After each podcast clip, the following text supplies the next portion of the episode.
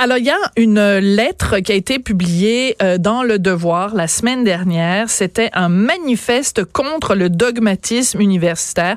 Un texte signé par 60 euh, étudiants, euh, soit du cégep, soit de l'université, qui s'en prenaient à une certaine chape de plomb dans les cégeps et les universités québécoises. Et depuis, cette lettre ne fait que provoquer toutes sortes de réactions. Alors, on va en parler tout de suite avec Philippe Lorange, qui est porte-parole de ce manifeste contre le dogmatisme universitaire. Il est étudiant en sciences politiques et en philosophie à l'Université de Montréal. Bonjour Philippe. Bonjour Madame Durocher, comment allez-vous? Ben moi je vais très bien, euh, Fiston. Je vous appelle Fiston parce que vendredi vous êtes venu à l'émission euh, que Richard euh, anime à Cube et Richard vous a dit et j'étais tout à fait d'accord avec lui, vous a demandé si on pouvait vous adopter lui et moi parce qu'on est tellement fiers de la lettre que vous avez euh, écrite et qui a été signée par 59 de, de vos collègues. Alors, peut-être on va commencer, Philippe, par raconter, pour ceux qui sont pas au courant, qu'est-ce que vous vouliez dire dans cette lettre-là, dans ce manifeste? On va commencer par le début. En fait, notre message principal, c'est qu'en ce moment même, dans les universités et les cégeps québécois, il y a une idéologie qui qui, euh, qui s'implante et qui impose ses règles. Mhm. et, nous, ça ne dérange pas qu'il y ait des, des opinions comme le néo-féminisme, l'antiracisme, l'antifascisme, etc. Ce n'est pas tant ça le problème. Le problème, c'est qu'il soit dogmatique, qu'il s'impose, qu'il mette des bâtons dans les roues aux dissidents et qu'il empêche la liberté d'expression. En ce moment même, au Québec, nous connaissons une régression de la liberté d'expression. Et c'est ça notre, notre message principal. Nous en appelons seulement à la liberté d'expression. Et seulement pour avoir fait ça, on nous associe à des réactionnaires d'extrême droite, des nationalistes ethniques, et même on nous associe à un attentat terroriste de Québec. Et ça, c'est odieux, c'est abominable. Oui, alors c'est important de le spécifier. Donc vous, votre lettre a été euh, diffusée euh, jeudi de la semaine dernière. Et depuis, il y a eu plusieurs euh, répliques dans Le Devoir, dont une qui a été signée par 280 personnes issues du milieu euh, universitaire ou des cégeps. Et dans ce texte-là, qui est une réponse à votre texte, en effet, on vous dit euh, que euh, vous êtes réactionnaire. Et moi, j'ai trouvé ça aussi odieux, comme vous, Philippe. Je veux juste lire euh, la partie euh, qui concerne l'horrible attentat à la mosquée de Québec. Euh, les auteurs, c'est quand même signé par 280 personnes qui sont censées quand même. C'est pour qu'on est minoritaire, tu sais. Oui. Alors, ça dit, rappelons au passage que la lettre a été publiée au lendemain du troisième anniversaire de l'attentat de la mosquée de Québec et un événement dont l'occurrence même a été permise par notre déni collectif de l'islamophobie. Alors, je comprends pas très. Mais donc, comment vous réagissez ça qu'on fasse un lien entre votre lettre euh, et euh, l'attentat à la mosquée qui a fait six victimes innocentes? Ben là, écoutez, ça, c'est tout simplement odieux. Ça n'a pas sa place et ça montre à quel point nos adversaires euh, ne, sont pas des adversaires légitimes. Écoutez, nous, ce qu'on veut, c'est un débat, une conversation. Et tout ce qu'on tout ce qu'on reçoit, c'est des insultes, puis on associe même à un attentat terroriste. Alors, ça montre toute l'immaturité de nos adversaires. Et puis, en plus, euh, il, y a un, il y a un animateur de radio qui a, qui a proposé un débat entre moi et l'un des signataires. Et lorsque je leur en ai parlé, ils ont refusé le débat. À deux reprises, ils ont hmm. refusé le débat. Alors, vous voyez que ça, c'est un clergé qui veut maintenir son, qui veut maintenir la vérité, qui ne veut pas discuter. Et d'ailleurs, il y a une bonne citation de Claude Lévi-Strauss, l'anthropologue célèbre, qui disait Tous les hommes raisonnent, les plus crédules et les plus néfastes étant ceux qui se considèrent comme les détenteurs exclusifs de la rationalité. Eh bien, c'est exactement à cela que nous faisons face.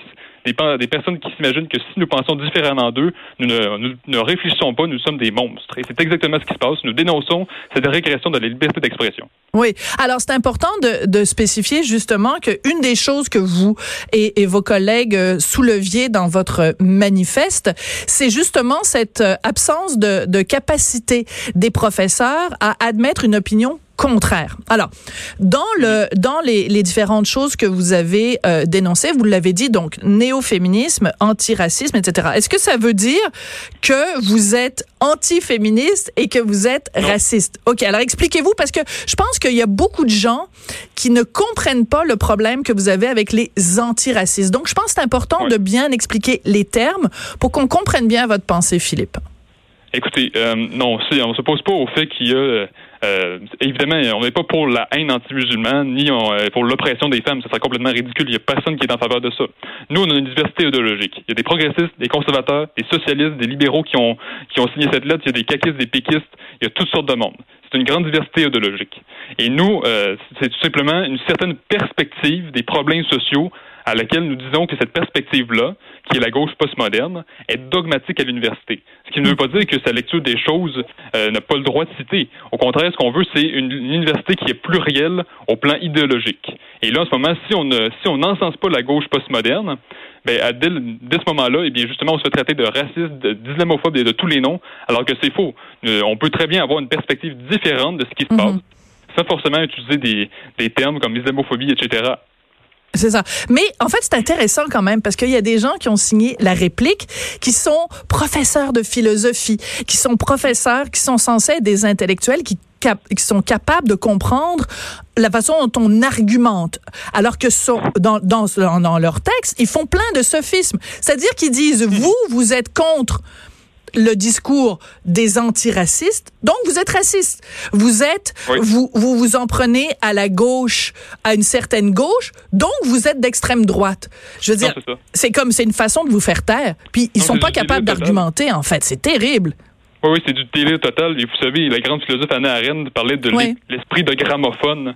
Et c'est exactement ce, ce quoi nous faisons face. Un esprit de gramophone, c'est celui qui, qui est qui est totalement étroit d'esprit et qui se fait imposer un disque à faire jouer sur lui. Et là, en ce moment, ben, il y a beaucoup d'élèves qui se font endoctriner comme ça en se faisant euh, jouer un disque. Et si c'est pas le bon disque qui, qui, qui joue ou s'il saute, eh bien à ce moment-là, il se fait il se fait prendre la partie, il se met des bâtons dans les roues, puis il se fait insulter de tous les anaptènes pas possibles. Et puis on le voit justement, on se traiter d'extrême droite, de réactionnaire, de terroriste. Ça n'a strictement aucun sens. Pour l'instant, nous n'avons aucun adversaire légitime. D'accord. Alors, c'est important de replacer parce que bon, on ne parle que de ça, de ce, fameux manifeste depuis qu'il a été publié. Sur votre page Facebook, vous avez mis euh, des, des, chiffres, puis je, je, suis sûre que les chiffres ont augmenté depuis. Vous dites bon, 62 jeunes de partout au Québec, plus de 1700 partages sur Facebook. Parmi les cinq articles les plus lus au Devoir depuis plus de 48 heures, et c'est l'article le plus lu depuis le début de l'année 2020 au Devoir. Donc, il y a eu une résonance. Ce manifeste-là va, va faire date Oh oui, je, je, crois que oui, je suis très content. Nous sommes très contents de ça. Euh, écoutez, je, euh, je, crois que nous avons, nous avons carrément déclenché un volcan qui n'attendait qu'à exploser. Et euh, nous avons, nous avons beaucoup de professeurs, beaucoup d'intellectuels, d'élèves de partout qui nous rejoignent en privé parce qu'ils sont terrorisés, ils sont, ils, ils, sont plus capables. Puis quand ils ont vu ça, ça leur a fait une grande bouffée d'air. Nous sommes très contents d'avoir, d'avoir fait ça. Et d'ailleurs, nous avons un beau témoignage. Nous avons une mère à Québec qui, qui qui a euh, une de ses enfants qui a un prof de monde contemporain. Euh, qui est un, idéologue, puis en voyant le texte, elle a eu le courage d'aller le dénoncer à la direction.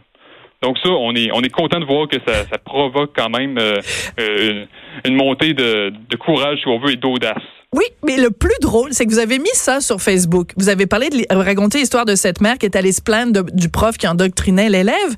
Et il y a certains des signataires de la lettre qui sont venus vous le reprocher en disant que vous étiez des petits fachos finalement parce que vous encouragiez les gens à, euh, à, à, dénoncer des profs. Mais la dernière fois que j'ai vérifié, moi là, si mon fils euh, il arrive quelque chose puis son prof, je suis pas content, j'ai toujours bien le droit d'aller me plaindre à l'école.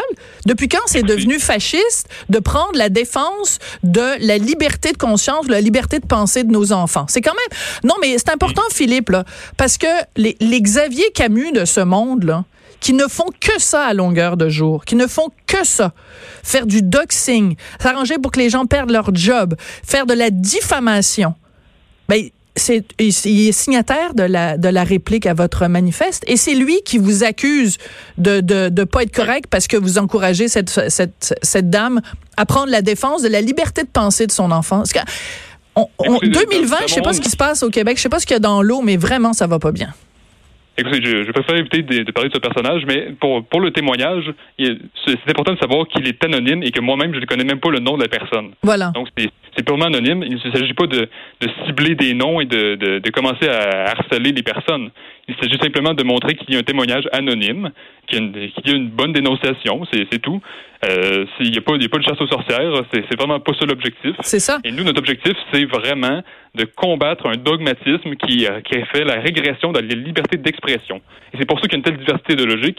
C'est parce que peu importe nos, nos camps, nos, nos positions politiques, nous voulons qu'il y ait des débats à l'université, nous voulons qu'il y ait une liberté d'expression pour tous de manière égale. OK. S'il y a des parents qui nous écoutent et leurs enfants sont pas encore en âge d'aller à l'université ou d'aller euh, même au cégep, euh, dont moi, Moi, je panique parce que je me dis, ben, dans quel, où est-ce que je vais l'envoyer, moi, mon fils, au cégep? Où est-ce que je vais l'envoyer à l'université, s'il est pour se faire faire un lavage de cerveau, si quand il a s'il a une opinion qui diverge de l'opinion du prof, qui va se faire ridiculiser ou qui va se faire écrire sur ses devoirs qu'il a cité des élèves, des, des auteurs interdits, je veux dire, euh, c'est, ça en dit long quand même sur l'état de l'éducation au Québec. Pour, pour parler plus large que juste votre manifeste, là. Oui, bien si on s'élève plus haut que, que, que, le simple manifeste, on se rend compte qu'il y a un grand débat à avoir sur l'éducation. Euh, on peut seulement penser comment le financement muselle des chercheurs. Euh, il y a toutes sortes de questions qu'on pourrait poser. Et euh, ce qu'il faut comprendre quand même, c'est que, je veux dire, nous, on, tire la sonnette d'alarme pour mm. dire que pour le pour le moment, c'est quand même pas un autoritarisme à l'université. On peut on peut mener sa carrière, on peut réussir son bac sans avoir sans, sans être forcément censé le dogmatisme. Mais il nous met des bâtons dans les roues, il nous fait des clins d'œil pour nous dire vous n'êtes pas dans la, bonne voie. Donc, pour l'instant, je veux dire, c'est encore respirable. Mais comme on dit dans le texte, l'air est vicié et on préfère un air sain. C'est simplement ça qu'on qu'on prône. Là. Donc, pour l'instant, c'est encore possible d'étudier, mais ça va encore plus s'enfoncer dans les années à venir si rien n'est fait. Mhm. Et d'où d'où votre réaction. Et d'ailleurs, dans, votre lettre, à un moment donné, vous dites, ben, si ça continue comme ça, arrêtons d'appeler ça des cégeps et des universités, appelons ça des camps de rééducation. Euh, ben Est-ce que c'est pas un peu euh, apocalyptique comme vision? C'est pas, vous allez pas trop loin quand vous parlez de ça, parce que bon, les camps de rééducation, ça fait évidemment référence à la Chine maoïste où euh, les intellectuels étaient forcés de monter sur de, de un bonnet d'âne et puis on leur faisait renier leur euh, euh, euh, leur qualité intellectuelle. Est-ce que c'est vraiment vers ça qu'on s'en va au Québec? C'est pas un peu exagéré? Non, ce n'est pas exagéré. D'ailleurs, il y avait un grand philosophe français, Alain Finkielkraut, qui disait carrément éduquer, c'est plus que jamais rééduquer. C'est carrément vers ça qu'on se dirige, malheureusement. Euh, surtout dans les départements d'art, de sciences humaines, de droit, on veut vraiment imposer une idéologie. Et non, ce n'est pas exagéré parce que pour le moment, euh, effectivement, nous ne sommes pas dans les camps de rééducation. Mais ce que nous disons à la fin du manifeste, c'est que nous ne voulons pas en arriver là. Mais c'est une hmm. éventualité. Heureusement, je crois qu'avec la, la, résonance du manifeste, nous avons des, des, des voix qui se dressent pour euh, en finir avec ça, ou du moins essayer de, de le freiner un peu, ce dogmatisme. Mais c'est vraiment une option qui est tout à fait possible. On le voit par exemple aux États-Unis. Mhm, ben euh, Je veux dire, c'est complètement fou. Parfois, il y, a des, il y a des élèves qui sont pas d'accord avec l'idée, qui sont expulsés du campus. Il y a des professeurs, comme je, je donne l'exemple de Brett Weinstein à l'Université d'Evergreen. Mhm qui est pourtant, euh, qui est pourtant quelqu'un de gauche, un, progressiste assumé, et qui se faisait poursuivre avec des battes de baseball par des militants fanatiques. Alors vous voyez, on est vraiment, dans, on est presque, on est très proche du camp de, du camp de rééducation. C'est vraiment pas apocalyptique. Vous savez, euh, je fais je fais toujours attention à nos mots. Hein. C'est, euh, c'est Albert Camus qui disait mal nommer les choses, c'est rajouter au malheur du monde. Alors non, je, je choisis, je choisis mes mots et je, je, je, les souligne. Oui, alors je trouve ça important de le mentionner, euh, Philippe, parce que, bon, depuis qu'on se parle, vous nous avez cité euh, Anna Arendt, vous citez Albert Camus, euh, vous citez d'autres, et dans votre texte aussi, vous citez Sainte-Beuve. Bon, vous, vous avez manifestement beaucoup d'érudition, beaucoup de, de culture, et je trouve, non, mais c'est important de le mentionner parce que je, je, je, sens que vous auriez pu avoir de l'autre côté des gens qui vous répondent sur le même terrain, c'est-à-dire sur le terrain des idées, euh, qui auraient pu citer à leur tour euh, de, de, grands philosophes, de grands mhm. auteurs, plutôt que de vous associer euh, bassement. Parce qu'il y a aussi une autre personne, hein, il y a Monsieur Dupuis-Derry qui vous a répondu et lui, il vous parle carrément, il parle de votre manifeste en disant ce n'est qu'une complainte victimaire. Mais en fait, c'est ce qu'on pour moi, ce monsieur-là n'est pas très sérieux parce qu'on a répété à plusieurs reprises que nous, ne sommes pas des victimes. Euh, puis de toute façon, je veux dire, c'est complètement fou. Euh, ce personnage nous associe, au nationalisme ethnique et à l'extrême droite. Ouais. Et donc, c'est pas très sérieux. Là. Je veux dire, c'est, je veux dire, c'est qu'est-ce que c'est que ça là? On, on fait un appel à la liberté d'expression et tout ce qu'on réussit à nous dire, c'est qu'on est d'extrême droite. Mais mon Dieu, c'est complètement fou, c'est délirant. C'est pas sérieux, ça. Nous, ce qu'on veut, c'est des adversaires légitimes, des interlocuteurs légitimes.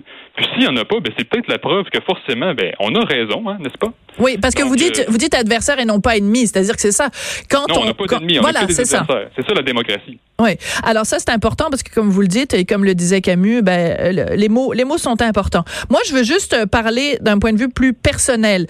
Euh, Philippe, donc vous êtes étudiant en Sciences Po et philosophie à l'Université de Montréal.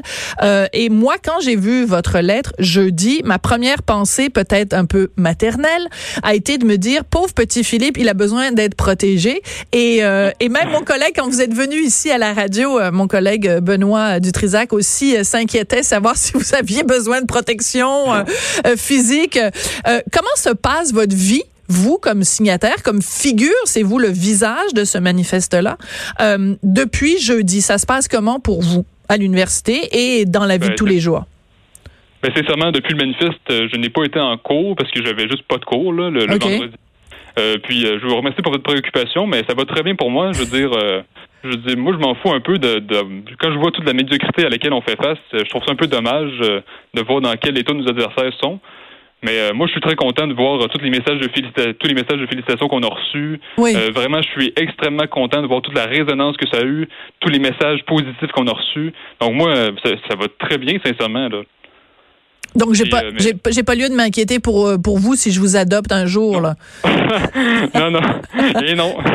mais mais ce qui est intéressant par contre c'est que ce, ce, genre de choses-là, le genre de choses que vous, vous avez dénoncé, je vous le cacherai pas que euh, nous, au Journal de Montréal, on est plusieurs chroniqueurs, on a à plusieurs reprises dénoncé ces choses-là. Mais c'est sûr que nous, on se fait dire, bon, ben de toute façon, nous, on est des vilains suppôts de l'extrême droite, puis en plus, on travaille pour l'Empire québécois, donc on est des vilains à la base.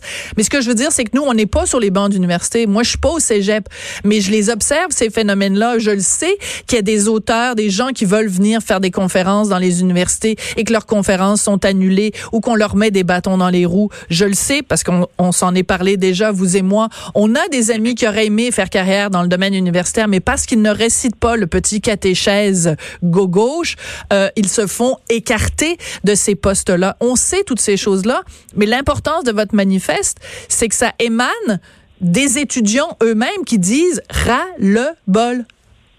Bien, exactement, c'était ça le but. Euh, ce qu'on voulait, c'était c'était uniquement des étudiants et des finissants pour montrer que il n'y a pas que que des chroniqueurs justement qui dénoncent cette chose-là et que nous sommes des jeunes de toute tendance à dénoncer la régression de la liberté d'expression. C'est vraiment ça notre message principal. Après, on peut faire évidemment la critique de, de la gauche postmoderne, mais ça c'est un peu secondaire. Nous, c'est vraiment de dire il y a une régression de la liberté d'expression. Et nous, nous sommes des élèves qui vivons la réalité, que ce soit au cégep, euh, à l'université, des, nous sommes des hommes, des femmes, de toute cette diversité idéologique, et nous constatons une régression de la liberté d'expression. Ah oui, attendez.